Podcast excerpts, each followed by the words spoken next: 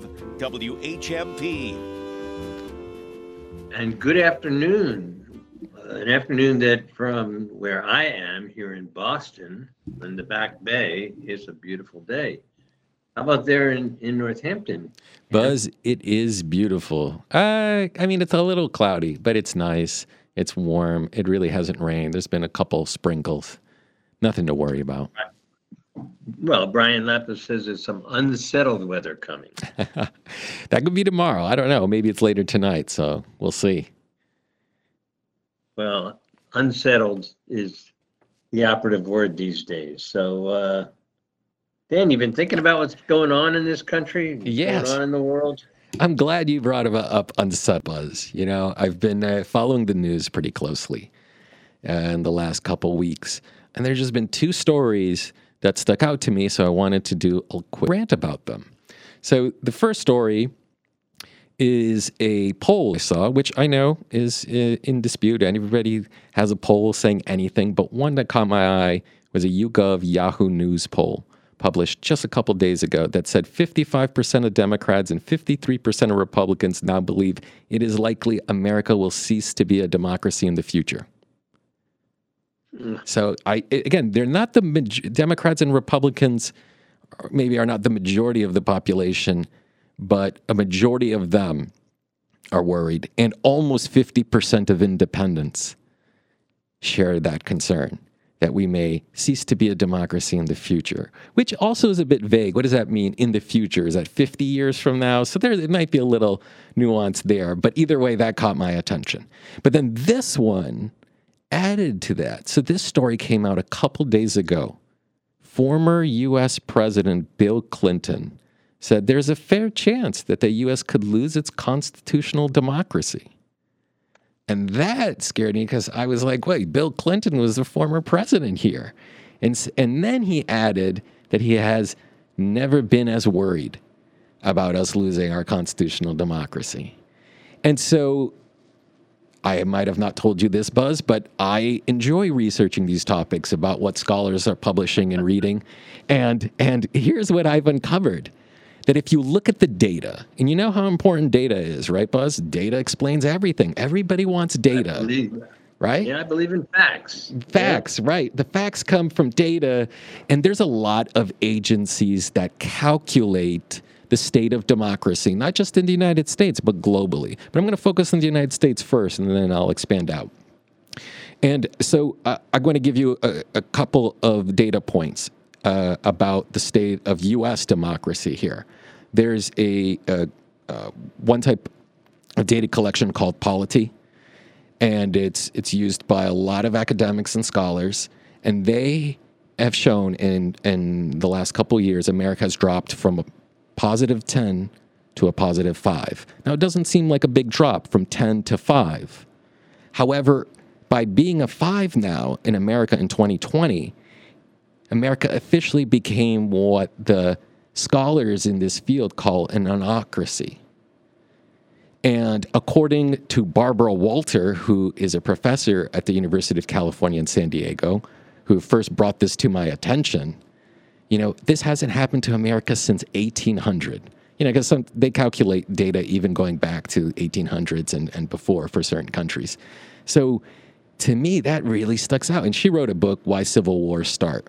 But she also discusses uh, uh, the United States, and uh, and she's not projecting that that's what's going to happen here in the United States. Actually, she says it's more likely there's going to be a low intensity political infighting among different factions. Um, but either way, that caught my attention. Then I, I read Freedom House, and Freedom House, people should know, is a uh, entity that does get some support from the State Department, and it publishes reports and data on democracy worldwide. They've been talking about the decline of democracy globally since 2006, but only in recent years have they even brought up the United States and the decline in democracy. They have noted in, in the last couple of years, America out of 100 points dropped from nine, 94 in 2010 to 83 now. Now, 11 points doesn't sound much, but in a 10 year span, that's quite a drop, Buzz. And it's the first time since Freedom House has been collecting data in 1973, okay, that America no longer has a perfect score, which you know should shock listeners to think about because it's like this this hasn't according to the data of freedom house hasn't happened before but it is happening now. America's uh, political uh, institutional score has declined. Um, so i also looked at one one other uh, agency. They're called vdem they're based out of i believe in sweden. Okay? They have a something called the liberal democracy score and it has dropped from 0.83 to 0.73 in just one year from 2016 to 2017. I was looking up the score last year. And and I, I I swear I looked at all of the countries of Europe and you know Japan and I wanted to see if anybody else had declined as much as the United States in a span of one year. And I did not find it. Not by that amount, not by literally uh, 0.1 uh, points here collected by this, uh, it's called Varieties of Democracy. They, they shorten it, called the VDEM. So, Buzz, what does this all mean? I, I think what it's saying is we all realize America's democracy is declining. It doesn't mean America's democracy is ending or in some terminal decline. But it isn't common to see uh, institutionally strong democracies like the United States or Great Britain or other countries begin to decline. And so I began to ask myself, and this is the question I don't think there's yet been a answer to, is why is this happening? What is causing this to happen? Right? And I think I think some of us might try to blame the Republican Party. I've actually looked at some data, and, and it really, if you go back to 2006, there's been quite a few changes that I think have happened to to American democracy. And here's my answer to why this is why the decline of democracy has been happening. Okay, I think a couple things have changed. I think the first one is 9/11, and from that, Afghanistan and Iraq, specifically Iraq. I think what that did is it it first of all it, it definitely challenged, as you know, uh, civil liberties in the country. You know how far America is willing to fight this global war on terror. What does that actually mean? But then on, on top of it, I think the Iraq War further separated the political parties, the Democrats and Republicans. Right? Um, there was a lot of clashes from that war, and then you look at 2008, that economic crisis, which I think also shook the foundation that both the Democrats and Republicans were united behind, which let's just say it was a center right, center left negotiation. They would maybe change a couple of things, but they pretty much agreed. I mean, if we go back to Bill Clinton's era, he was the one that was deregulating Wall Street and doing all these things that Republicans supported him, free trade as well, right? It was that era that this is this is the way that we should be governing. We needed to reduce the size of government and government uh, programs, and we let the free market flow. Arrives 2008, it changes that fundamental relationship, right? And then there's um, another one in that same year, 2008, and I think it's the election of Barack Obama. Now, I bring him up because I think the election of the first African American in the United States further polarized the most polarized voters in both parties in the sense that Democrats were willing to defend him at all costs, and Republicans were just called him the worst names possible. Now, with Joe Biden in power, they don't even mention Barack Obama all that often, right? They, they're stuck to Biden. He's worse than Obama, right? It just keeps happening every time you elect somebody. But the Republican Party just pulled further and further away. Instead of trying to work with Barack Obama, let's say on health care, when senators would meet with Republican voters, they they were like, you can't help any of this. This is socialism. This is communism. Is going to destroy America, right? And then obviously, I, I, think the other accelerant in the polarization within the political parties, I would say the next one would be Donald Trump's election in 2016. And then you can go one further than that, the pandemic. So when you take all of these events together, I think what this has created is it's created a very strong polarization within certainly, I think, Democrats, Republicans, and from that, the political parties. Now, if you want to branch out and say, how do most Americans feel? Maybe most Americans are still relatively in the center, but they're not engaged necessarily within the political process of Democrats and Republicans. At least that's what a lot of the political science uh, scientists in America are saying, right? That the uh, American population isn't really divided on, on on most issues. They have clear visions, but the political parties and those consistent voters, the most polarized voters, are in fact further and further separated apart. And I think when you when you put that in together, I think you realize why there's this deep polarization in the country, and you see how the Supreme Court, who some have thought were immune from this process because it was the Supreme Court, that they're no longer as polarized um, as the political processes, that they're apolitical. And I think you've now seen that um, certainly the, the Supreme Court claims this mantle of apolitical, but I think you see that how they're moving the country. Um, they want they they're going to change, and we're probably going to be talking about this in the next week or so when they begin to strike down Roe v. Wade, and they're willing to take this moment and challenge something that has been law for 50 years. It's part of what I'm describing here in this depolarization. I think the thing that worries me the most, Buzz, in this rant that I'm doing to you today is I don't know what to tell citizens to do, you know, besides get involved locally in their local politics, take over, you know, uh, local government, and to build a ground game up. Because democracy, if it's going to survive, it's going to survive because people want to get engaged in the political process. I think the hard part for us is how do you do that when you have to work, raise a family, you know, do all of these things, and you're supposed to care about the process, the the you know the local democratic processes. You know, we we we need people engaged locally, but people oftentimes don't have the time or money or, or energy or don't know where to start or who to reach out to. But I think ultimately you see how uh, at the grassroots level we're missing engagement with people. So that you know that to me is uh, something I've been wanting to say because I've, I've been reading these reports. Um, and by the way, I, I also want to mention before we go out, in reading these reports about the decline of democracy and the struggles America has, is everything I described to listeners about why I think it's happening in America, it's actually happening globally. I could I could quickly and, and I know people whenever I talk about the world they're like they're not interested, but the same decline that is happening to American democracy in the last 10 years, so let's go back 12 years since 2010, it has happened to Hungary, it has happened uh, to Israel, it has happened to Poland, it has happened to Russia, it has happened to Nicaragua, it has happened to quite a few countries all around the world where you've seen a decline in democracy, according to Freedom House. Brazil, India, um, Philippines. I mean, it, what I'm describing while I focused on America isn't just an American phenomenon. There must be forces happening globally because I can't believe that all of these countries with different histories, different political systems are all suffering the same decline in democracy in roughly a same time period in a historical time period.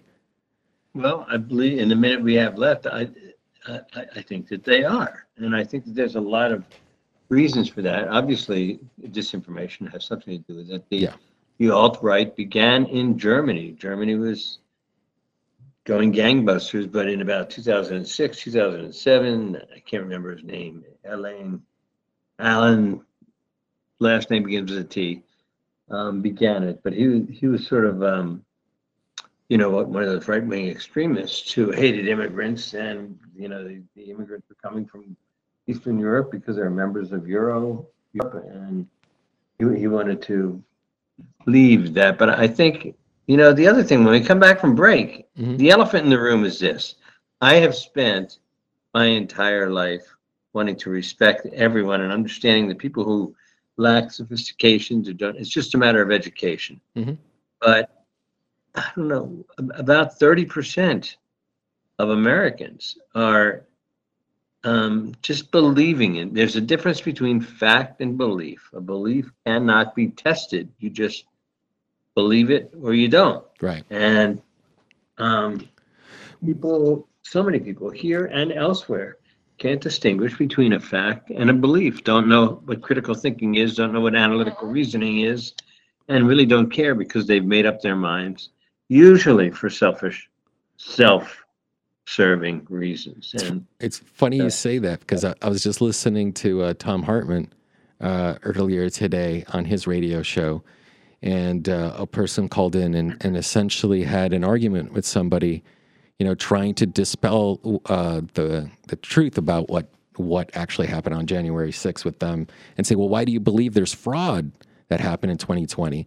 Uh, there's no facts to back it up. There's 60 court cases, blah blah blah blah. And that person says, well, I believe it to be true. I believe it in my heart to be true that fraud occurred. Even even without go. evidence, right? Even without necessarily proof, if you know it in your gut, it doesn't matter that that uh, evidence doesn't exist. these are things the, you know, the Western civilization, quote unquote, uh, was to have learned during the Enlightenment, the age of reason. And, uh, so here we are. We're sort of uh, Are we in the age of reason? forgetting what we already learned, right? I don't know. Let's take a break right All now. We'll be uh, we'll be back in a few minutes, and we'll finish Dan's rant, which is very welcome. I'm I'm uh, I'm fascinated. I mean, I'm all ears. All right. We'll be back with Dan Torres and his rant of the day right after these messages. This is the Afternoon Buzz with Buzz Eisenberg, 1015 WHMP.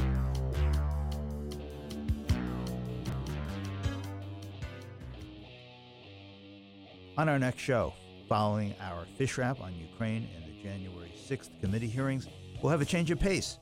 Our regular segment, Sex Matters, with our show's resident sexologist, Dr. Jane Fleishman. Please join us Wednesday at 9 o'clock. Bill Newman, weekdays at 9, And again at 5. WHMP, news, information, and the arts.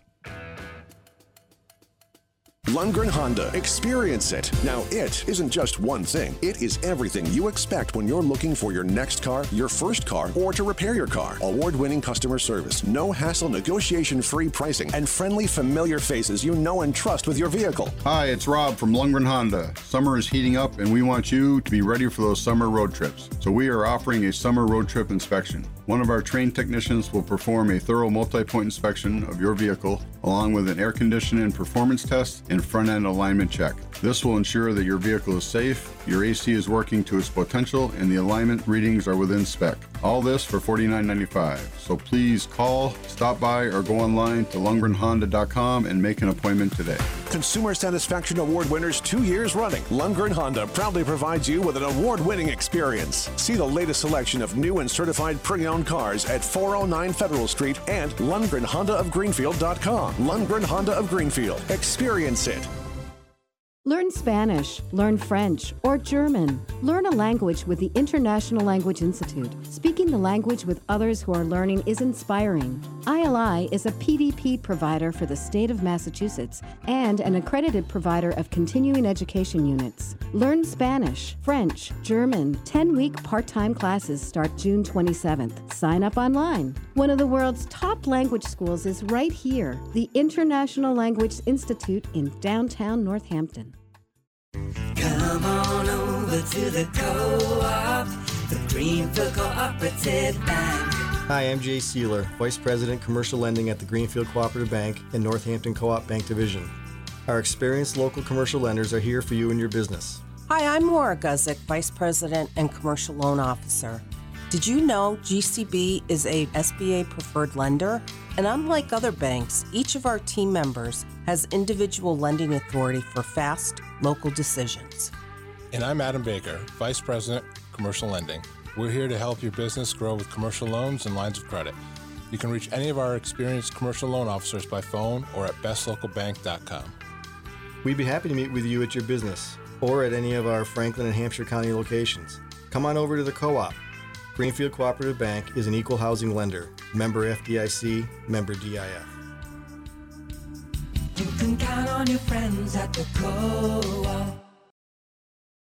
This is the Afternoon Buzz with Buzz Eisenberg, 1015 WHMP.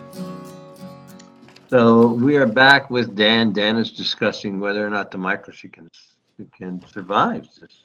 Yeah, or, Um, or discussing its challenges in America today. I think, you know, the data I was laying out in the earlier segment, uh, people should look up. You know, there's Freedom House does research on this. Um, there's something called Polity Score that ranks countries all around the world, and and there's something called VDEM uh, uh, that also rates democracies and collects this data for people. Um, I, I know that that might bore people, but if you look at the last 10 years, there's been so many changes to the American score, which look like an aberration that they haven't seen, certainly since 1945. And so uh, I think this is, we're, we're in a, a stage where people are beginning to question the stability of American democracy. Like I said earlier, Bill Clinton was on the Late Late Show and talked about having a fair chance that the U.S. could lose its constitutional democracy. And he has never been as worried as he was in the last uh, four years. And you know, Buzz, not to not to frighten people, but if if we the Democrats can't figure out inflation, bringing oil prices down, food prices down, restabilizing the economy. The markets are already talking about a recession at the end of this year or next year, or a very small recession. That's going to hurt their chances for 2024 unless the economy zooms and recovers by the end of 2023, because we'll have an election in 2024. You know, we're, we're at the halfway mark at the end of this year. Um, and I think that's what scares me about the future is will the Democrats be able to field a candidate that will be able to protect these constitutional uh, institutions that that shield and protect our democracy? I, I don't know what to tell people, but I, I worry what's going to happen in November. I'm pretty sure the Republicans are going to take over the House the way things are looking right now. Things could change. Some people are talking about a blue wave, but I wouldn't put my money on it. And I think the Republicans are bound to, to take over. I mean, this usually happens to presidents. Democratic president gets elected two years later. Uh, the other party uh, takes over at least the House of Representatives. Who knows what can happen in the Senate? Um, and it will change things because if the Republicans take over the House, they can set up their own committee to investigate Hunter Biden's laptop. And Fox News and other conservative media outlets will go and just begin to dig in slowly, just like Hillary Clinton endured I- Benghazi. I'm, I'm not, I'm not willing yet to give up on even the uh, primaries in September or in November election. I, I'm not willing to concede that. I think the answer to your concerns is, is, of course, I'm big on education. I want people to read the sources that you're laying out for them. People should absolutely get them, absorb them, really focus on it. But the, here's the bottom line. Uh, th- there's two groups of people that we have to reach. Number one is those people who consider Trump the guy. And no matter what is said by us, by the committee, by the mainstream media, there is no way that we're going to turn that roughly 30% of the population. And as long as they are so ardent in that regard, it's very hard to figure out how we get out of this Mm. horrific place. That you know, And number I- two is yeah. is the Democrats. The, the real answer. Mm. Oop. Did I lose you, Buzz? You know, we all throw our hands up. We we can get active, and it could be just active in our small town. It could be in the you know the state level.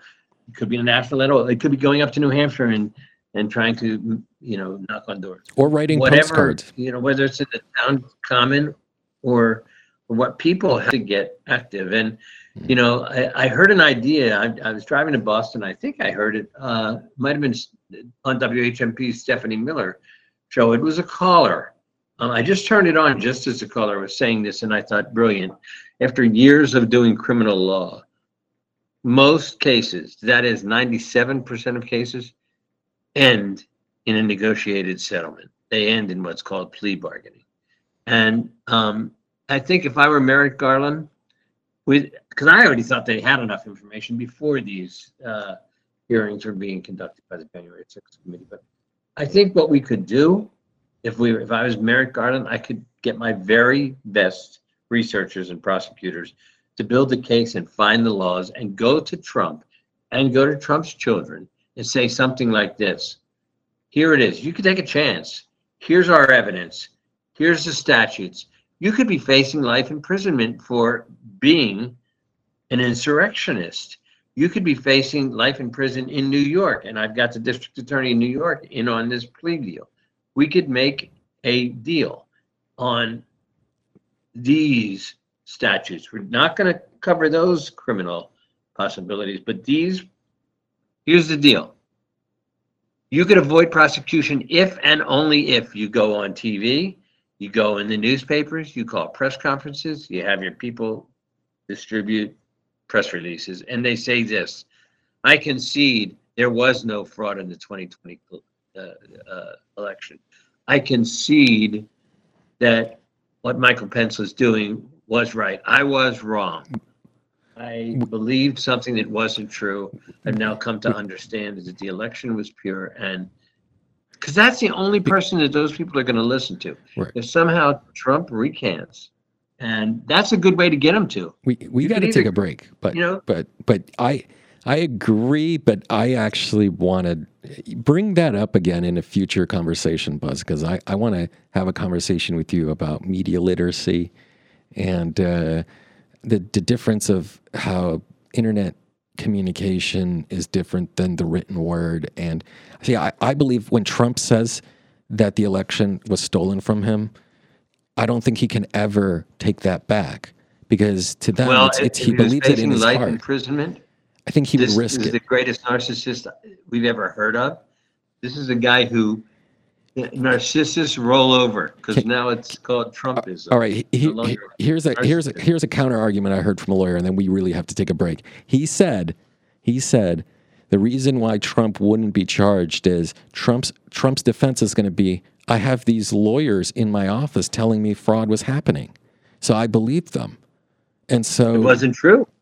But he believes it to be Those true told lawyers are going to be threatened with indictment. Yeah, If we have an aggressive Justice Department, those lawyers will collapse and say, "I never told them that," Right. except for Eastman. And so, Eastman is is going to be seriously, if he hasn't already, What about what about Jeffrey Clark? You know, he was an environmental lawyer, but he was apparently also feeding Trump that information, right? And so I can see Trump's defense being like, "I was just listening to these guys who were telling me, you know."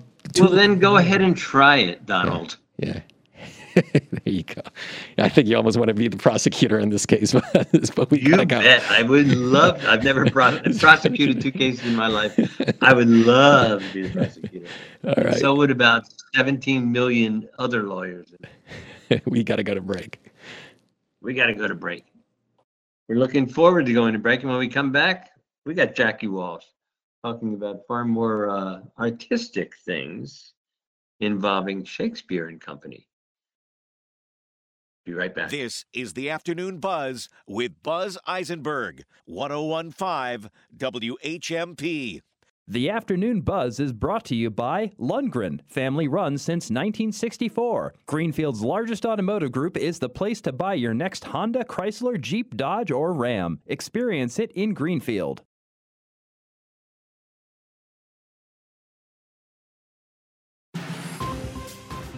For WHMP News, I'm Jess Tyler. State officials will be holding a virtual meeting at 7 p.m. related to the natural gas pipeline that Eversource plans to build from Longmeadow to downtown Springfield. The public will have an opportunity to comment on the project at tonight's meeting. Members of the Longmeadow Pipeline Awareness Group and other opponents to the project cite safety concerns over the high pressure metering stations being built in a residential area and the impact on climate change that any build out of fossil fuel infrastructure will bring. The Emergency Services Facility Committee in Northfield is reviewing a concept report on design options for their future public safety complex. The facility will cost approximately $13 million and has been in the works for years. The committee also moved to officially recommend a vacant lot on Main Street owned by Ed Snow, just north of Dickinson Memorial Library, as the preferred location for construction. Massachusetts unemployment is now under 4%. Employers added 5,500 jobs in May, while the statewide unemployment rate ticked downward 0.2 percentage points to 3.9%, according to labor officials. The vast majority of last month's job gains, about 4,800 positions, came in leisure and hospitality, an industry where seasonal changes often have an outsized impact. And Freedom Credit Union is celebrating their 100th anniversary by hosting a 100 Days of Summer food drive to benefit the Food Bank of Western Mass. The drive began on Memorial Day and will continue until Labor Day on September 5th. Freedom is accepting cash donations at all of their branch locations.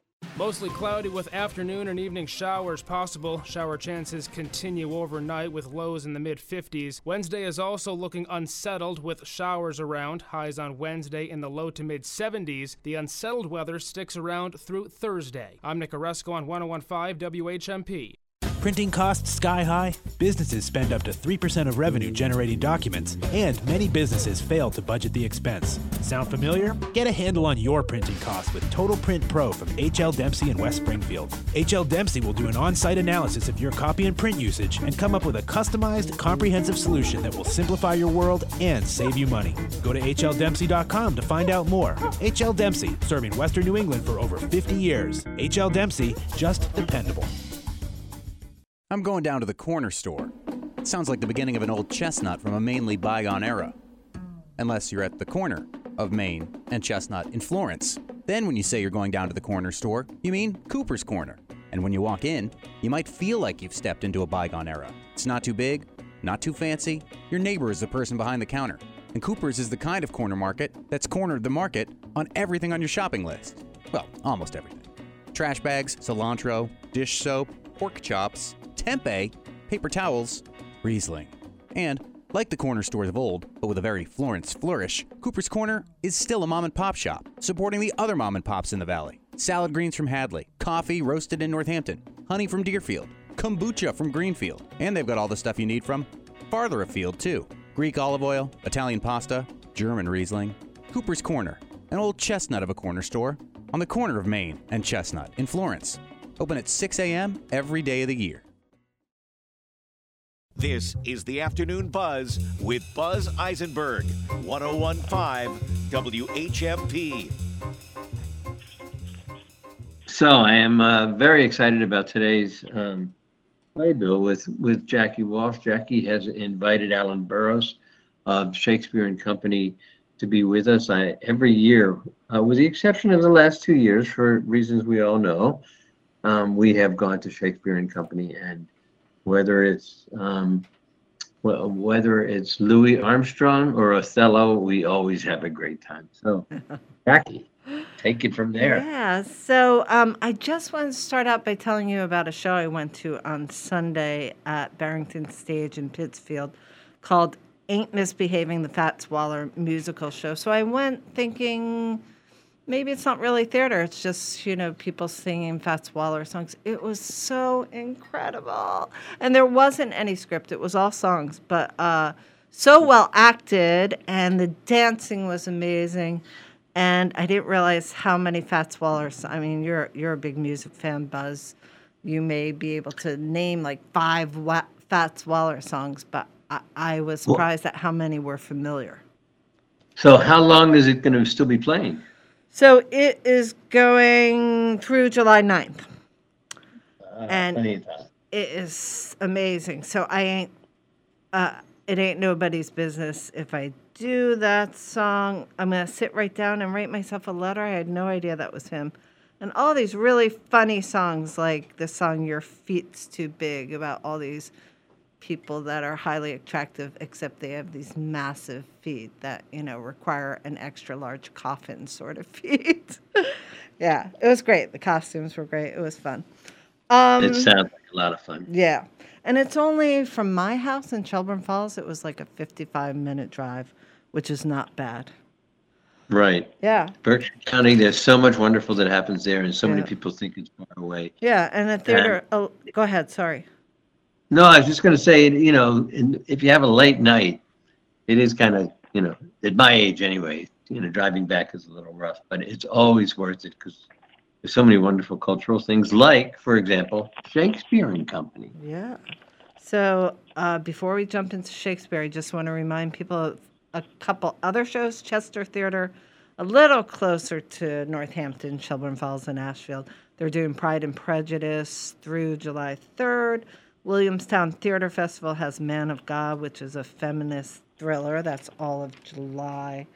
Um, Dracula is coming up at the Colonial in Pittsfield. Can't wait for that one.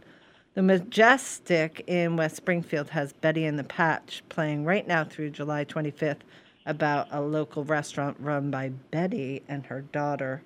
And then we have Shakespeare and Company, which an Iliad is um, playing through July. And there's lots of other stuff coming up at Shakespeare and Company. And we are lucky to have Allyn Burrows, who's the artistic director of Shakespeare and Company, here on air. How are you doing, Allyn? Uh, thanks for having me on. Great to hear you both. Yeah, I'm so glad you can make it. So just give us a rundown of this year's season. Oh yeah, sure. Well, we just you know we opened up earlier this year because um, for the summer season because of all the new folks that are up here in Berkshire County. So we just closed the Approach by Mark O'Rowe, an Irish play, and you're right, an Iliad is playing right now. That was a show that was done over at the Ancram Opera House with one of our company actors, Makania Chesser, and uh, I really wanted to bring it over. It's a one-person play story of the Trojan War, and she just does an extraordinary powerhouse performance with this uh, story. And people are just um, kind of deeply moved and somewhat kind of overwhelmed when they leave the theater after this production because uh, it's, such is the uh, the kind of um, power that she brings to this story, and uh, I highly recommend that.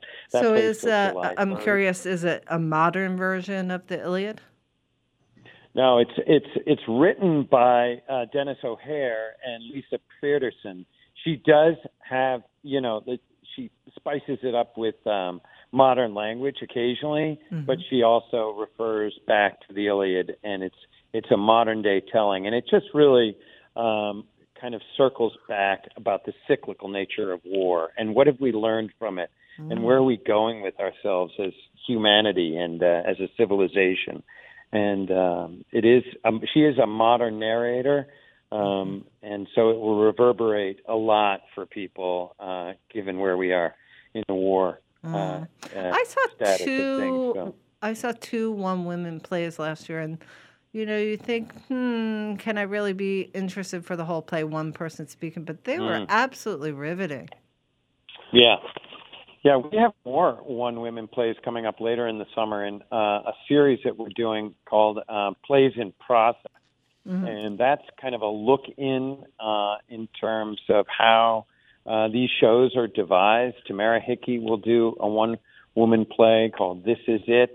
And um, and then, of course, we have uh, th- uh, three others in, in that series, as well as a Beckett play. And um, Wow. and and that is that is great because it really opens up the conversation, which is important as we come back out of the woods of the pandemic. I mean, we were open last year. We did, you know, I I built a new um, 550 seat outdoor amphitheater, not alone, of course, but had plenty of help. And we did uh, King Lear with Christopher Lloyd, and out on this space uh, coming up, and we'll open on July 2nd, preview on July 2nd, is Much Ado About Nothing, which is, you know, a very, it's it's the whole schmagega, really, that this play, because um, it, it's funny, uh, it's lighthearted, but it also has real impact. And uh, outside under the Berkshire skies, and that runs until August 14th. Uh, and you mentioned Buzz about getting home late. You won't get home late with this because we start at 6:30 in the evening, just as the sun is going down behind the pines. We've added new lighting, uh, and uh, it's really a great kind of outdoor summer Berkshire experience. And then in July, uh, a walk in the woods. It's a two-hander about a, uh Russian arms negotiator and an American arms negotiator. I swear, I pr- I scheduled it before the Russian invasion, but it takes place in the cold in the Cold War. It was on Broadway with Sam Waterston. You'll remember uh, very successful run of that, and we're bringing it back in our new context Uh, it actually, in in spite of how hard it'll resonate for people, it also uh, it's uh, it, it's got a lot of humor in it as well. That Hmm. takes place. Uh, we, we'll perform that on Saturday and Sunday mornings at ten thirty. I'm actually in it. I play the arm, American arms negotiator. Wow. Jonathan Epstein plays the Russian arms negotiator. Yeah, 10:30 a.m. this will be outside in the Roman Garden Theater Wow. in our other outdoor theater. It, it's, I mean, the play takes place outside, and uh, and so we set it outside, and that's directed by James Warwick, and that's actually a great time slot for us, or has been in the past. People show up, they're fully caffeinated, and uh, Hmm. they're ready to uh, see a play and then get on with the rest of their day. Mhm. I'm and always it's also in July. Sorry, go ahead. I'm always curious about accents and whether plays use them or not. So, will there be a Russian accent? Yeah. Ah, yeah, no, Johnny. Epstein. He's he's a master of the the Russian accent.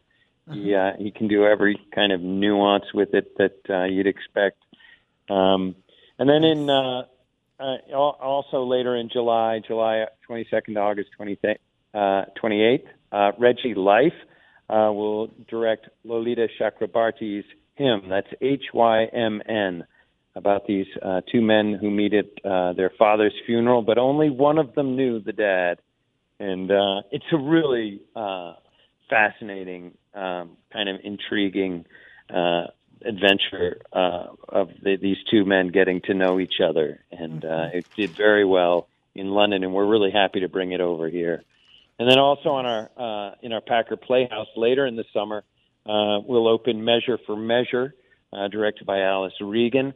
This is it's just it's got everything as well. This play, Measure for Measure, uh, and uh, they talk about it as being one of Shakespeare's problems problem plays.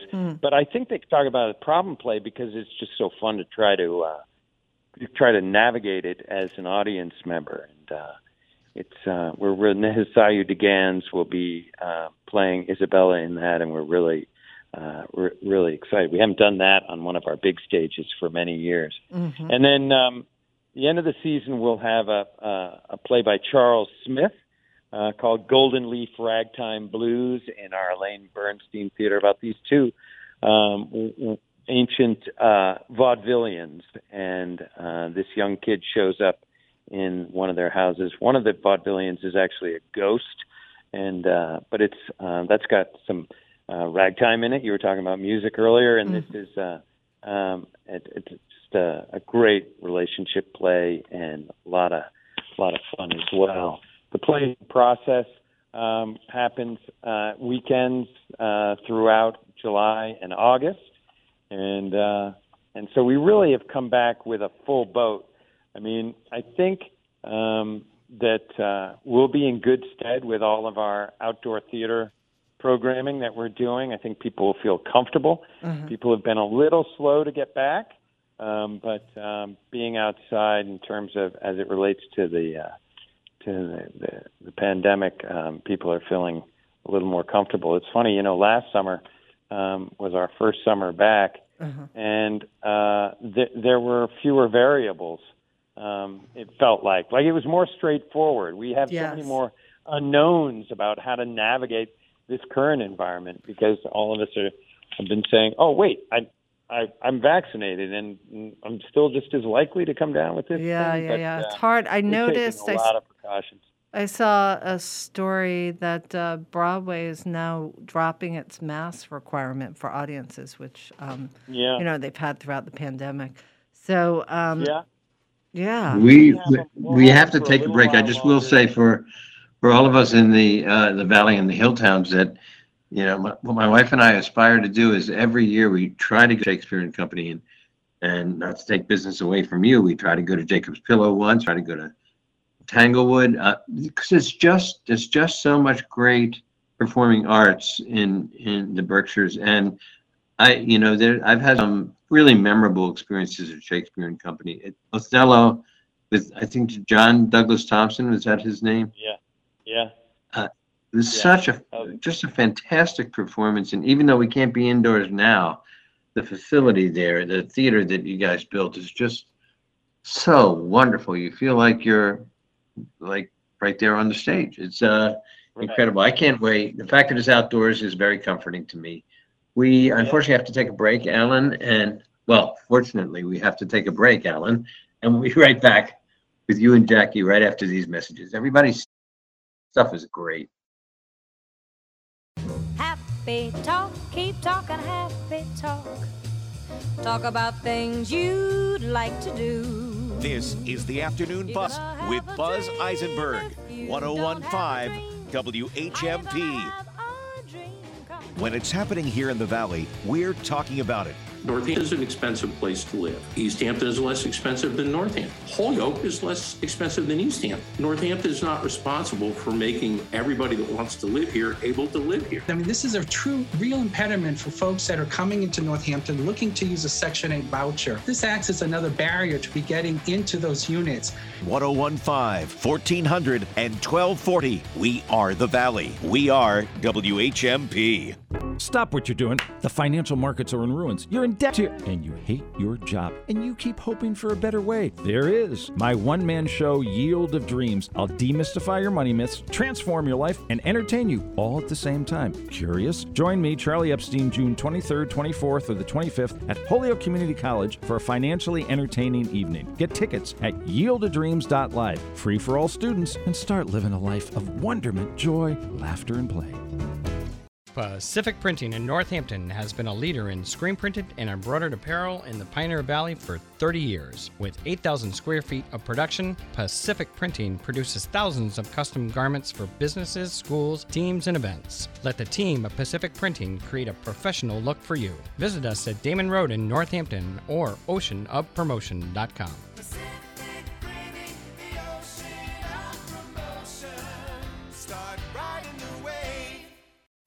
Do you know what's happening this Friday at 9 a.m.? Is this week Shop Friday local burgers and fries? Correct! They go on sale this Friday at 9 a.m. Full value gift certificates, and you save 30%. Local burgers and fries on the corner in Northampton on the main Dragon Keen, plus local Burgie Burgers and Barbecue in Williamsburg. Get ready to save 30% beginning Friday at 9 a.m. The Shop 30 store at WHMP.com. Inflation battered consumers are finding no relief at car dealers. Rising interest rates and sky high vehicle prices have resulted in record high car payments for both new and used vehicles. The average monthly payment on a new car is now $656. It's $546 for the average used car. Gasoline prices may have peaked for now. AAA reports the national average price of regular has retreated well below its record high of 501 a gallon. GasBuddy's Patrick DeHaan predicts the price could fall to 475 a gallon by the July 4th holiday. Brompton Bicycle is recalling about 2200 of its popular Brompton electric folding bikes sold in the US and Canada. The company says the front wheel can lock up, posing a threat of injury to the rider. The company has received 10 reports of crashes. I'm Mark Huffman. Learn more at consumeraffairs.com.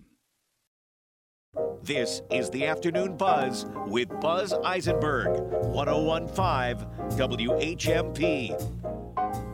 And welcome back. We are here with Jackie Walsh and her playbill. And I, I was wondering, Jackie, if you can um, find out from Allyn what the facility is really like now, um, because a lot of us are dying to go back to theater. Right, right, right. So Allyn is with Shakespeare and Company, and they have a, I think, a couple different places where you can watch shows, and one features uh, big spruce trees. So can you tell us about that facility first? Yeah, sure. Yeah, we have four different theaters.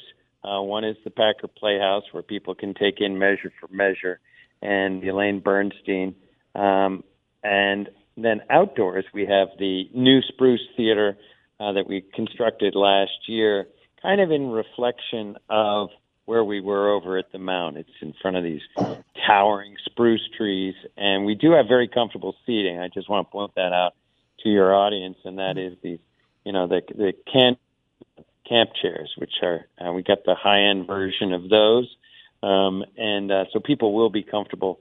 And then uh, also in the Roman Garden Theater is uh, uh, Lee Blessing's A Walk in the Woods, and so um, you know if people are going inside to see one of our shows, people should probably uh, also understand that we do have fully upgraded HVAC systems where, uh, just for people's comfort and enjoyment and sense of reassurance, uh, the air is uh, fully exchanged um, uh, in in just about six minutes. So Wow. it's really, uh, yeah, it's a safe environment in which to see a show. It's really important for us.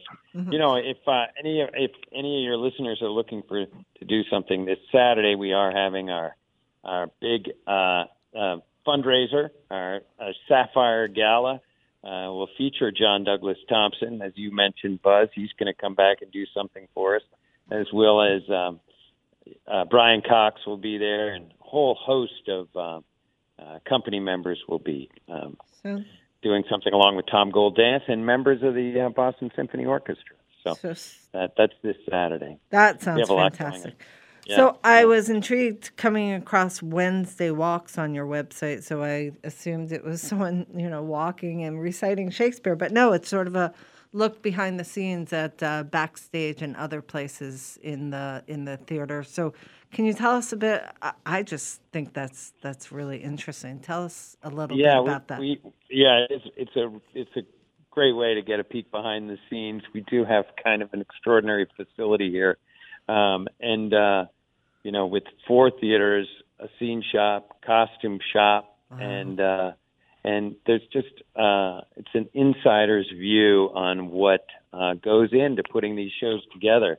A lot of our costumes are built from the ground up. Our sets are certainly put together from scratch, and uh, and people get really excited to see kind of how the stories are made from a design perspective, and uh, and we're happy to show it to them. And we we really want to invite people to come to our grounds anytime too. I mean, we have it's a great place to picnic. Mm-hmm. 32 acres. Um, you can just wa- you know roll right up, get out of your car, unload your picnic.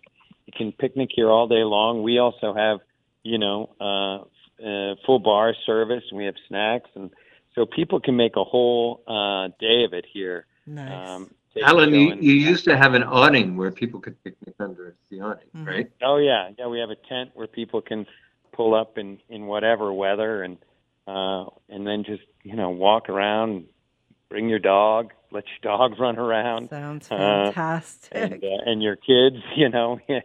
I mean, it's uh, it's it's really uh, it's it's a great romping ground. So Right. we want to p- invite people to come take in the shows and really um, and and take in kind of the whole Berkshire experience right here. Nice. So I read that you were the artistic director in Boston Yeah. at the Actors Shakespeare Project. So we only have one minute, but do you have a do you have a short little memory from that? Yeah, I, uh, I, you know, we were an itinerant company. We did shows all over Boston. It was uh, a company that um, this group of very talented artists, and uh, you know, they. I'm, I'm glad I'm still connected with them. They represent Shakespeare on that side of the state, and we represent it out here. And uh, uh, if, if anyone's in Boston, do take in a show with uh, Actors Shakespeare Project. Okay. Great. Well, unfortunately, we've run out of time. This was Allyn Burrow from Shakespeare and Company. There's a fantastic season. Just head on to their website, and there's something going on pretty much every day. That's right. Shakespeare.org. Great. Thank you, Allyn. Break a leg. Thank you This both. is the Afternoon Buzz with Buzz Eisenberg, 1015 WHMP. be so nice to come home to. Do you use home oxygen? Do you know about the increased risk of fires? The and only burns? live and local talk in the valley and for the more valley. oxygen. WHMP Northampton, WHMQ Greenfield, a Northampton Radio Group station. It's 5 o'clock.